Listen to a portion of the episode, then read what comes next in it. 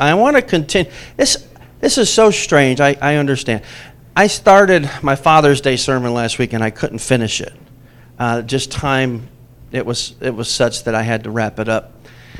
And it's so odd to me to preach this on a non. This is actually a, a teaching that I give normally when it's just men. However, I got to thinking about that. You know who needs to hear this as much as the men in this room? Everybody else. Guess why? We need one thing we, we respond to well is a challenge and accountability. As men, we need accountability. It also helps to adjust to what where we are, whoever you are, uh, in your life, to adjust to God's plan and adjust to God's structure, societally, in the family, and, and helps us to function biblically. So, with that kind of preface in mind, I want to talk to you. That's why I had David sing that song, How Firm a Foundation. I've really just entitled this message Foundation because I want to take you back to the beginning. The title of that sermon is uh, God Made a Man. And that's what it says in Genesis 1 and 28. That he, he formed man out of the dust of the ground. Just out of the dirt. He makes, he just puts this dirt together and makes Adam. Right? Then what does he do to this sand sculpture? He breathes into his nostrils the breath of life. And the Bible says this comment and the man became a living soul. But this struck me as I read that. He only made one model from the dirt, and he never went back. I want you to think about that. He makes one model from the dirt, Adam, the first man, he never goes back. Now, the Bible tells us that God gave this man a job. He gave him his work. We talked about that last week. Anybody, fellows, you remember what work means? It's what we are what? Was I the only one here? It's what we're becoming. Remember, work isn't what you do, it's who you are and who you are becoming. And that's true for us, not just men, obviously, that's true for mankind. God placed potential in us, a piece of Himself. And He wants us to, to live to that potential. So, with that in mind, he, he gives Adam a job. Remember what that job was? The first thing we see him doing as he manages and takes dominion over the garden? He's naming the animals, right? So, he's in this naming thing. God is brilliant, by the way. Y'all know that, right? So, he gives him this job, and what does he, what does he do? You know, the lions come along. He says, okay, there's two of them. There's Mr. Lion and Mrs. Lion, and same with the giraffes, and same with the T Rex. You know, there's Mrs. T Rex and Mr. T Rex. And all of a sudden he gets to thinking, you know, there's two of everything. There's only what? One of me. I wonder about that. And then God makes this comment. It's so interesting. Remember what I said last week that Genesis 1 is what God did? Kind of just knocks it out. Genesis 2 is the commentary of how he did it.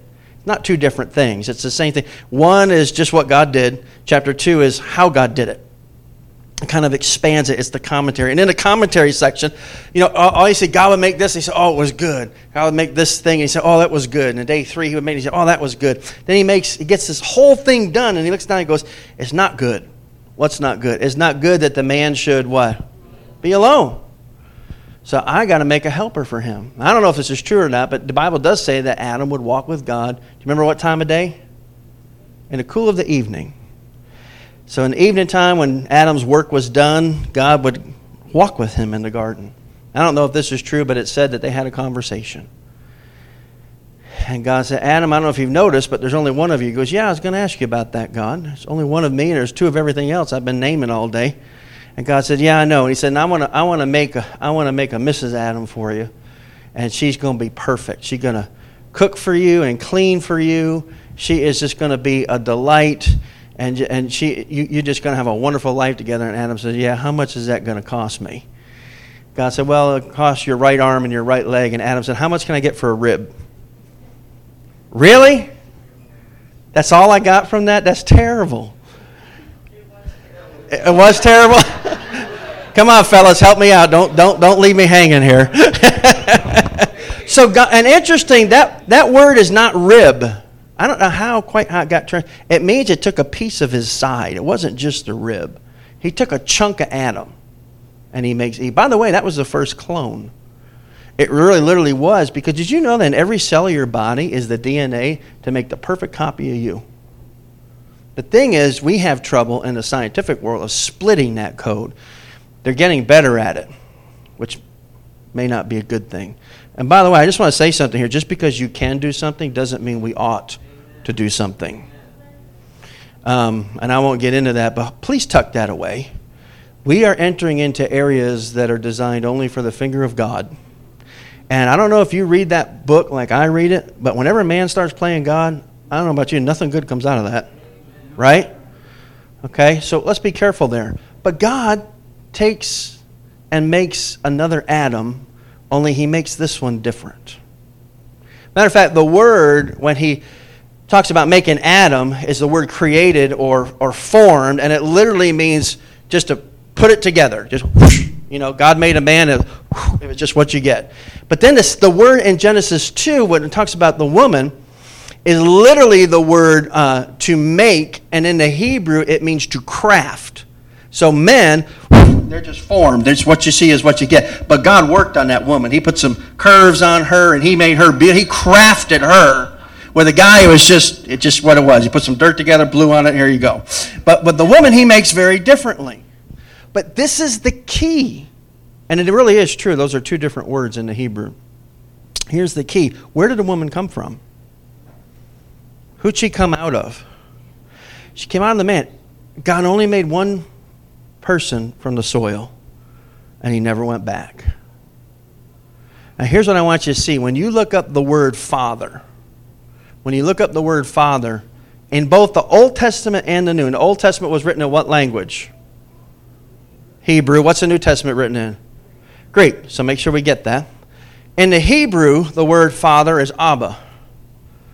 And in the Greek, it's pater or pater. Um, so this is, but they mean the exact same thing. And this was fascinating when, when I began to look at this. Here's the literal definition of those words. Now we hear Abba, more Abba than pater. But we hear Abba and we think Father because even in the New Testament aren't there references? We call him Abba Father because uh, it just means Abba is like it's that word. It means it means father. It means daddy. It's a it's a term of endearment. But you know what it literally means? Both Abba and Pater have the same meaning. And the first and foremost definition is source. Think about that. The word father means source. It means sustainer, nourisher, supporter, and here's another secondary meaning of the word it is the word foundation. Everybody say foundation. How many of you know you're sitting on a foundation this morning? You realize that? And when you walked into this building, it sits upon a foundation. What's the purpose? You tell me this morning. What's the purpose of a foundation? Keep everything there. Support. What else? What's that? To hold, yeah, to hold it, hold everything on top of it up, right? We have got many over the years beautiful pictures of this church building, specifically when before the cherry trees died and went the way of all flesh out there. In the springtime, I know my wife's taken several beautiful pictures of the church from the road with the cherry blossoms blooming. A couple of times when it snowed, we got some really cool snow pictures of the church. Beautiful picture. But you know what you never see? You never see a picture of the foundation.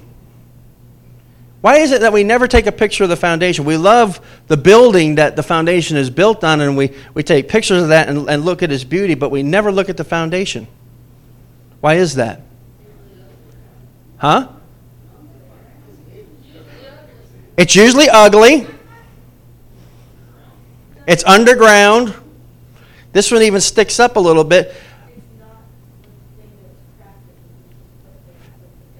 All right. It was just put there to put the good stuff on top. Listen, you know why you never take a picture of a foundation? Because if the foundation is doing its job, it's hidden. It's just doing what it does. And listen to me, guys. I want to talk specifically to them. God, the word father means source or foundation. That's why, that's why a, a, a, man, a true man, he doesn't brag about what he does for his family. He's the foundation. He's just being the source. He's just holding up the family, which is the cornerstone of the culture. And you don't brag about that. That's just what we do. We tend to be less beautiful than what's built on top of us. I agree with my wife. Uh, we're playing, we're hidden, we're in the background, but we're, we're holding up the rest of the structure. Does that make sense? Now, do you see what happens to a culture when the, when the source, the fathers, become broken? What happens to the family that's built upon that foundation? What happens to a house? You ever had a house that had a busted foundation? You have broken windows, you have a broken roof, you have broken walls, and that can all be repaired and fixed and livable. But if you got a broken foundation, there's an old saying in, um, in restoration construction business, and it is if the foundation's cracked, the house is jacked. In other words, the house is done. You, you have a gorgeous house sitting on a broken foundation, and, and, and the house is not safe to live in.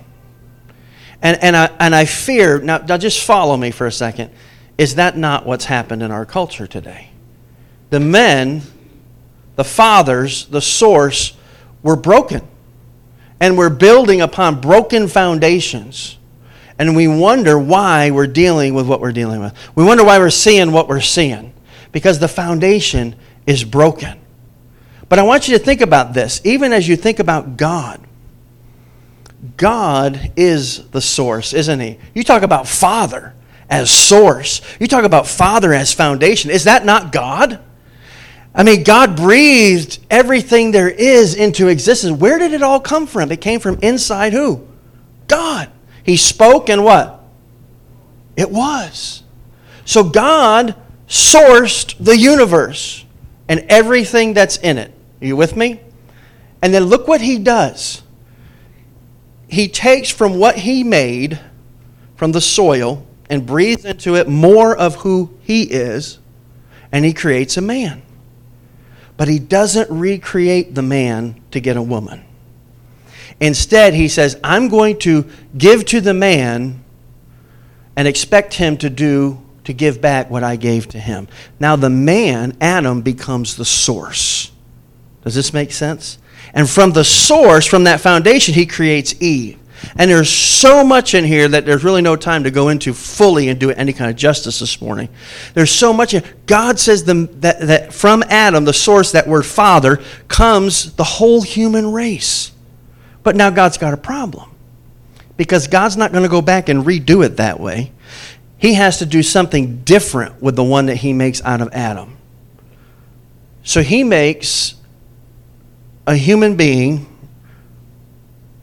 with a womb and the ability to reproduce. So you have the source, you have that which, the, which comes from the source, and then from the two, and he says it right there in Genesis the man shall leave his father and mother, the two shall become what? One flesh. From the two come one. And all of a sudden, human and here's the deal what a man sources, he must sustain. Does God sustain what he sourced? Absolutely. He always sustains what he sourced. Matter of fact, I asked you to look at Romans 11:36. Listen to this. You talking now think about father in a term of source and foundation. Listen to this. For from him and through him and to him are all things. To him be glory forever. Amen. Look at that right there. For from him, what is that? That's the source. And through him, and then back to him, are all things. And as men, God created men to be the source and the sustainer and the foundation of society. Do you see what, do, do we not see around us what happens when that breaks down? We really do. And we're, as a result, we're in dire need. And here's what we need to do as men. We have this idea, and, and, and it's true, but it needs to be adjusted in our thinking. If we are the foundation, somebody tell me, where is the foundation, on the bottom or the top? Bottom. We, we like to, as men, we like to beat our chest and say, I'm the, I'm the leader of my home. I'm out in front. No, you're not up top. You're on the what? Bottom. You're the foundation. You lead from below. You're the foundation. As a man, you are, you are to be that upon which your family is built. If you want to lead, you lead in that strong quietness, in which you have sourced your family and then sustained that which you have brought into existence. You lead from the foundation. Right.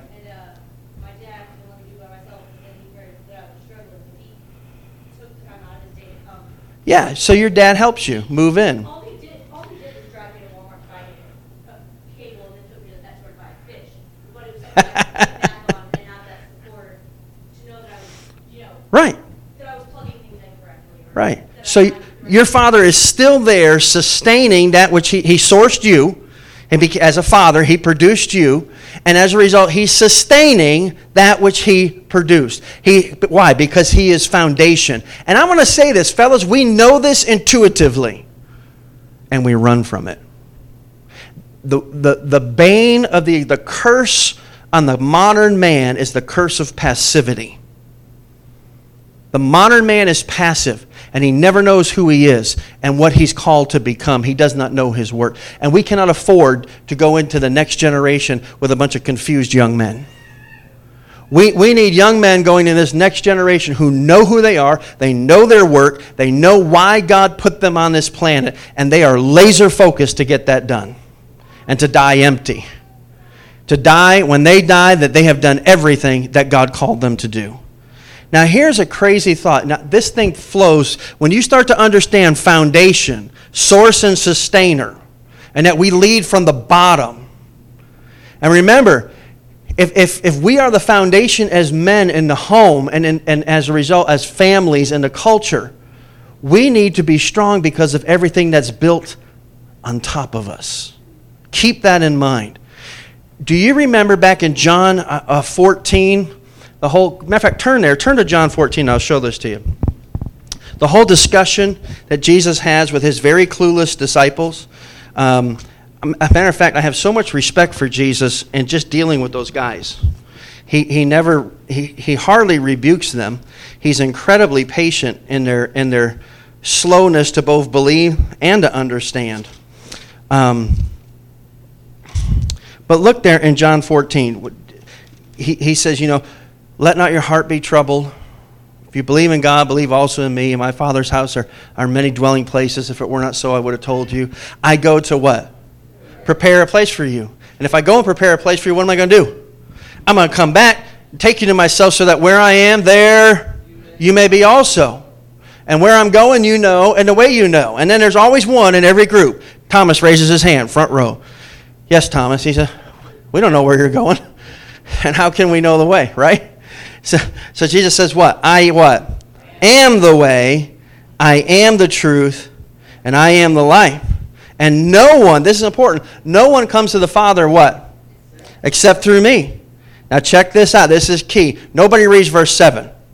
Verse 7 says, If you had known who? Me, you would have known what? Mm-hmm. For from now on you will you know him and have seen him. Then Philip, I shouldn't have said it, there's two in every crowd. There's a first guy that opens his mouth, and there's a, there's a second guy that that gave boldness to who's going to back him up. Then Philip says to him in verse 8, Lord, look at this. Show us who? The Father, and it is sufficient for us. Just show us the Father, and we'll all be good. Now, look at this is where Jesus might show a little bit of his frustration. And Jesus said to him, Have I been with you so long, and yet you have not known me, Philip? Now, now underline this in your Bible. He who has seen who? Me has seen who? The Father.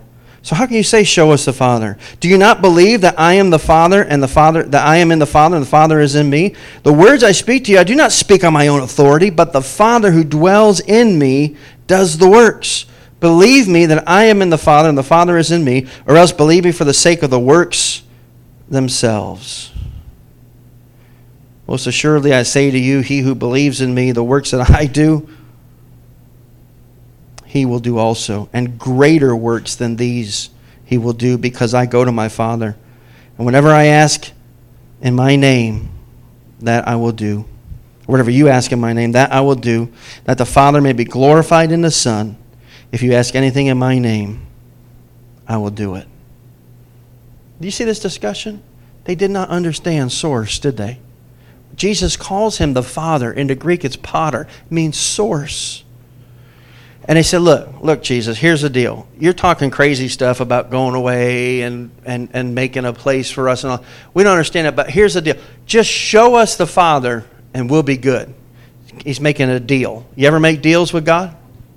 So just, yeah, show us the Father and, and we'll be good. We'll be good to go. Now, now, take your Bible glasses off for a minute and imagine you're Jesus.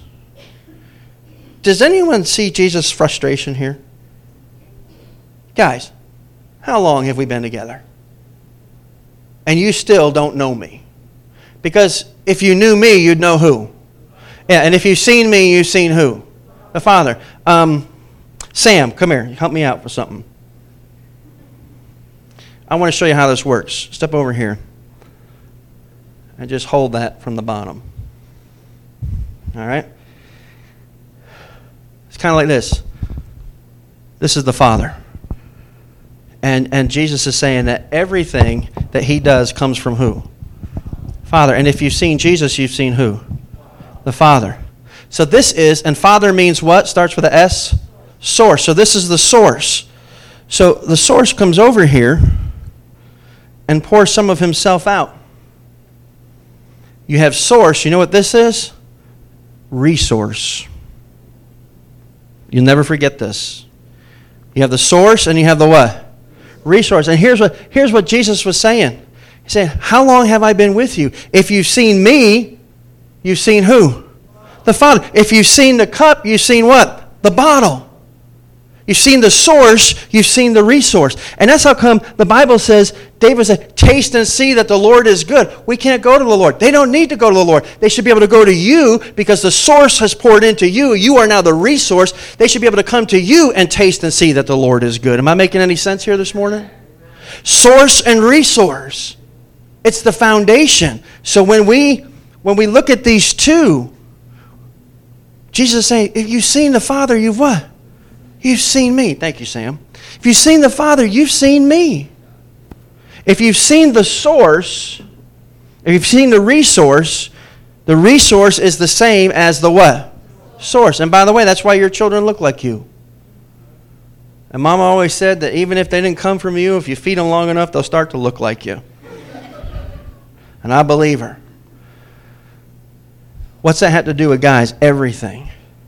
It has everything to do with fellows as we begin to understand why God made us. Time magazine said this a number of years ago. They ran this three years in a row. And on the front cover, they said this this was the title Dad is Destiny. They said the number one predictor of poverty in children was the lack of a father in the home. You see, even the secular world knows that when that foundation is cracked, the culture crumbles. But God made men as the, as the foundation, as the source, and we need to be busy sourcing. Listen to this. Your children should be able to see you and know the Father. The question is, what are we full of? Problem is, sometimes our kids, our wives, our culture, our community, they can't get past you to see what's inside. There's so much of us blocking the way. And that has so much to do even with marriage. If a man doesn't know who he is, he has a very hard time knowing what to do in his family. I think for the first time, we have a complete generation of young men who have no idea, no, and no good models of what it, what it means to be this source, of what it means to be a solid foundation. And, and I think we're paying for that as a culture. As I said last week, it's important to understand that God gave Adam his work before he gave him Eve. Put him in that garden and he said, tend, you, you, you tend to this place. Gave him his work, his meaning, why he's there. And then he gives him his woman. And when Eve found Adam, she found him in two places. As I said last week, Eden means the presence of God. She found Adam in God's presence and busy becoming what God made him to be. And at that point, Adam was ready for this incredible partner called a woman. And, and even her name uh, in the scriptures, a help what? Meet. You know what that word meet means? It's like a puzzle. Have you ever tried to put two puzzle pieces together and you really want them to fit, but they weren't quite there? You ever done that just because you're frustrated and you want to get this stupid thing done and you think it's going to work and it never works? I've done that a lot. This is the puzzle piece that fits perfectly in there. And it helps to make the picture complete. And without it, it's not quite right. God makes this woman and creates her, listen, to help the man in his work, to help him become what God put him on the planet to become. And in doing that, she becomes what God put her on the planet to become. And they work together. But here's the problem the problem with that is we got a lot of guys out there who go out and they get uh, this beautiful young lady. They take her from her parents' house where she has her own room, her own food, she has a car, and they say, Baby, come with me, and I'm going to give you a good life. But the problem is that guy's doing nothing. The guy isn't doing anything. And we take this poor woman from a good situation and we bring her home to our house. And here's the thing God created her specifically to help you in your vision. But if you're not doing anything, just follow me here. You know what happens? You frustrate that woman. Because she comes fully equipped. Hear this. She comes fully equipped to enter into a relationship with you to help you become what God designed you to become, and in doing so, you do that together to the glory of God. Are you following me? What happens when you don't have a clue, man? When you have no idea what you're doing, you frustrate her. And because they come so well equipped, they're going to go out and they're going to do something and they're going to, they're going to make somebody else successful when really they're designed to make you successful. Is this making sense? The woman is designed so differently from the man. The man is designed to give, to source, and to sustain that which he sources. The woman is designed as an incubator. Don't get quiet on me now. And an incubator, you give an incubator something in a very simplistic form, and that woman will take it in, will give it life, and give it back to you in a very different form. I don't, I don't think you're following me. For example, if you give a woman food, She'll take it in, she'll give it life, she'll give you back a meal. Think about it, guys. If you give a woman a sperm, she'll take it in, she'll give it life. A few months later, she'll give you a human being. A little, but that is amazing. You give a woman a word, she'll take it in, give it life, she'll give you a sentence. Right?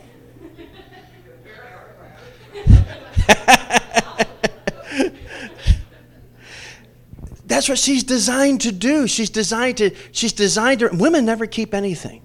It frustrates the tar out of me about my wife. I give her money. I said, this is just for you. What does she do? She turns around and she, she's spending it on other people. I said, I can't hardly give her anything because I got to give her something specific to her or it's going to somebody else. You know that never happens with men. we are the most selfish creatures. You give me money, I'm spending it on me. I don't care if the family's starving to death. That's my money. you know, and, and women, women never keep anything. They take it in, they give it life, they expand it, they give it back to you. You give a woman frustration, she'll take it in, she'll give it life, she'll give you back the fury of hell. And she will, she'll give you back something to think about. Here's why she's an incubator. She's designed to take in your vision, if you're married, to come alongside of you and to complete what's lacking so that you can become what God intended you to become. That's your work. And so that she can become what God intended for her to be. The problem is we don't know what to we don't as guys, we don't know what to do with her. We don't know what to do with the equipment. She's so well equipped, we have no idea what to So here's what we say. We say, well, you know, I, I love her and all, but she's just aggressive. She's not aggressive, she's equipped. God made her ready to fulfill you and to make you who you're supposed to be, and you're not going to be able to pull it off without her. You just don't, she's not aggressive. You just don't know what to do with the equipment. And so God puts these, these women in our lives. That's why it's so vital, guys, that you understand yourself as source, foundation, and then to turn around and be able to be a blessing to that family. That's why the Bible says in Proverbs 29 where there is no vision, the people perish. I have a question for you, fathers, as we think about our families. Do your children know your vision? Do your children understand who you are? See, because God gave them to you to also come alongside and help. Do they know your vision? Do they know what you're becoming? And here's the thing do they want any part of it?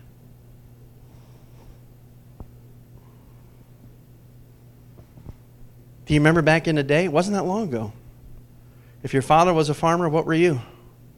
Farmer. You entered into the vision of your father. All of our surnames, all of our last names, generally has something to do with the work that your ancestors did, right? Um, why? Because, listen to me, I believe this with all my heart. I think so many generations ago, men as source, they knew what they were doing, they knew who they were, they knew the work that God gave them to become, and they did it so well that their sons and daughters wanted entered into their vision and they did the very same things. And I'm just I want I'm just begging us as, as men today to really stop and reconsider what has God called me to do my kids know that? Is my wife clear on what we're about and where we're going? And does she know who I'm to become? And am I communicating that and thus fulfilling her? And by the way, I got to thinking about this. Guys, I think we got it all backwards. And I'm going to say this and I'm going to wrap this up. I think we've got it all backwards because of that one verse in Peter that calls her the weaker vessel. That word weaker doesn't necessarily mean less strength, it means precious. Um, because I tell you what, I have watched my wife deliver babies into this world. And if that was me, we would have one maybe. Uh, and she's done it eight times. So don't talk to me about weaker. Think about it. If, if I need someone to help me, say, and I have in the past, to help me move this communion table, which is apparently made out of lead wood. I didn't know there was such a thing, but this thing is insanely heavy. Uh, it really is ridiculous. If I need someone to help me move this, I'm not going to go get Emma, who's six years old. Now, why would I not go get Emma to help me move that? Yeah, she doesn't have the strength. If, if someone's going to help me, I need someone who is at least as strong as I am, if not what? Stronger. And God said, I'm going to make this help meet who is perfect for you. And God did not send her weak, He sent her strong. He sent her equipped. He sent her with abilities in order to help Adam in his work so that they together can fulfill each other. And that's God's design. And my plea to all the, all the folks in the room, and specifically the men, we cannot let this just be something that we've heard to tickle our ears. We need to see ourselves not on the top, but on the bottom as the source and the foundation of our home. And as men, we lead our families to God's house. And we bring God back to our house. It's our job, and it's part of who we're becoming. You were designed for the presence of God, and you were designed to work, to become what God made you to be. So the question is, as I ended last week with, what is your work? And what are you becoming? What is your work? And that's for everybody. What are you becoming? How are your relationships? Do you understand what God's called you to do inside of the relationships that He's put you into? There's purpose in all of it. And we must discover it because we were made because of purpose. God had something He had already done, and He created you to begin it. And we need to go to that graveyard empty. If you have seen me, you've seen the Father. Taste and see that the Lord is good. You have the source and the resource. That's our job, is to see and to understand that. The disciples, they did not get it, did they? no clue what that was talking about. And I found this fascinating. When you see that when, when Jesus' resurrection, he, he scares them to death, if you remember, when he goes through the door and they're all in the room. I mean, that would scare me too. Could you just be honest for a minute, take the Bible glasses off? You're in a locked room because you're afraid the Roman's going to come get you and put you on a cross. And all of a sudden, Jesus like comes through the door and is standing there. Okay, I'm looking for the exit. A window will work fine for me. Right? Bible says he comes to them and he says, Receive the Holy Spirit. And what did he do? He breathed on them. the Bible. I thought that's the weirdest thing I ever seen. What in the world? And here was the really weird thing is apparently that was the beginning of something, but the, the fulfillment of that didn't take place till Pentecost. I thought, what? There's got to be. Why would Jesus? Nothing, do you think anything's wasted in the Bible? I, I, am just one that doesn't believe that. I don't think I can figure it all out always, but I think it's in there for a reason. And then it hit me. I went back and read that. He breathes on them and said, Receive the Holy Spirit. And God breathed into his nostrils the breath of what? Life, and man became a living soul. See, when Adam sinned, he didn't lose heaven because he never had heaven. What Adam was given was dominion, and he lost dominion over the earth. You can always find out what Adam lost by what Jesus gained for coming. See, God's whole point was not to take you to heaven. That's the end game. The reason He's called you to Himself is to bring heaven to earth to bring the culture of heaven and saturate earth. When Jesus breathed on those disciples, it was Genesis 1 all over again. And he said, Receive ye the Holy Spirit. He breathed on them just like his Father did. Why? Source and what? What the Father does, the Son does. And, i and I swear I'm done. And guys, that's what we need to be in our home. What we do they need to be able to look and say, that tastes a lot like God. And my question is, guys, is that happening in our homes? And ladies and children, are we adjusting to that reality? What are we doing to hold those, those men accountable to be the resource that we can track back to the source of a God who is good? See, that's our job to help them become so everybody's got work to do in this room. Nobody's exempt from this reality today. So I want you to bow your heads, and I want to pray specifically for two groups of people this morning. I want to pray for our guys. I want to pray for our wonderful ladies who have been so faithful to put up with us fellows for so long.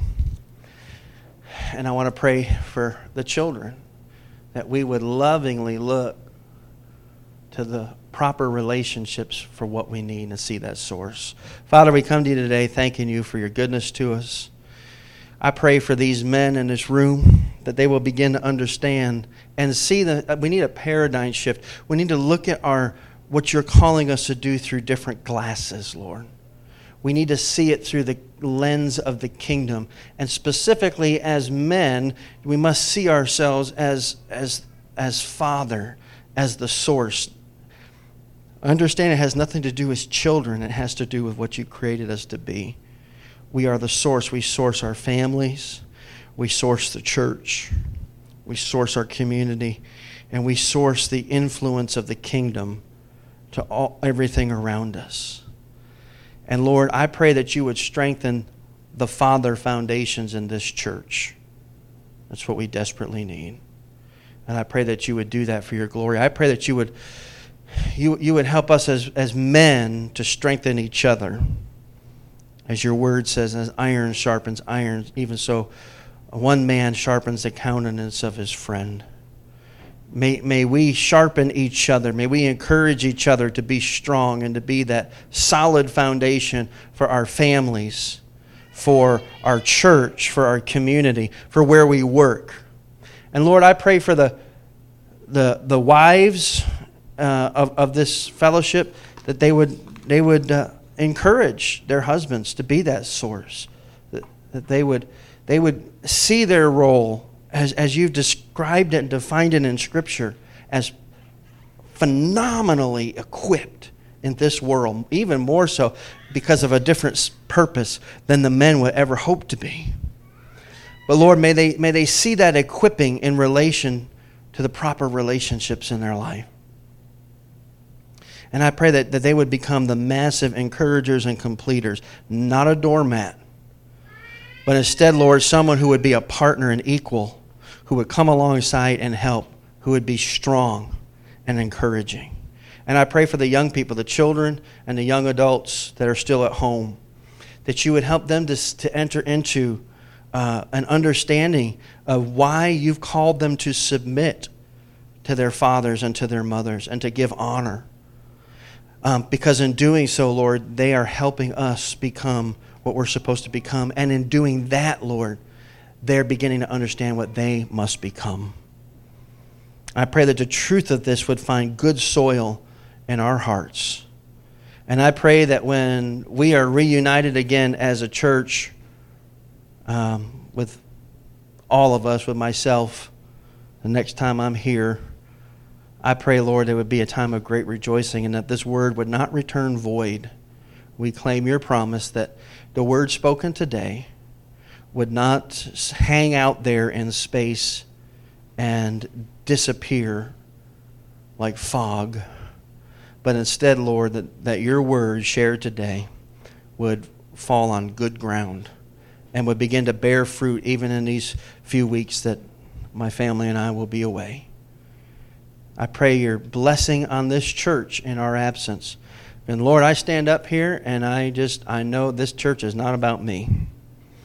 Um, I am so privileged to be able to stand here and to share your word every week. But Lord, I pray for the men who will stand here in my place in the next few weeks. I pray for Nick, who will oversee communion next week with the body of Christ. That you would bless him, give him the exact words to say. I pray for Tom, who will stand and, and, and encourage the body of Christ in our, in our uh, responsibility to, to you in the body of Christ together as a church family. I pray that you give him boldness and clarity, and I pray that you give your people ears to hear. And I pray for that young man who's going to come to us from Atlanta on that third Sunday from the creation ministry um, and, and share with us how we can trust your word in every area that it touches, especially and including science. And I pray that you would bless him as he stands and speaks and helps us to understand how, how dinosaurs fit in the Bible and how we can trust your word that, that it says what it says and we can, we can hold on to that and this, that good science backs it up. And that your word is an authority in every discipline that it touches. So, Lord, I pray that you would bless this time. Pray that you give my family and I safety on, on, the, on the roads, Lord um, as we had to drive all night tonight and be in New York City in the morning. I pray that you would just give us favor and protection as we drive the many, many miles between there and ultimately coming back to here. And I pray that, Lord, it'd be great if you just let revival break out while we're gone. Because it's not about one man, it's about the whole body of Christ, men and women who love you and seek you with a whole heart. I, I pray I pray that spirit of revival and renewal over this congregation. And I pray that when I get back, that uh, Lord, it would be things would be better here than when I left. Not for my sake, but for the glory of your name. In Jesus' name, all God's people said, Amen. Amen. All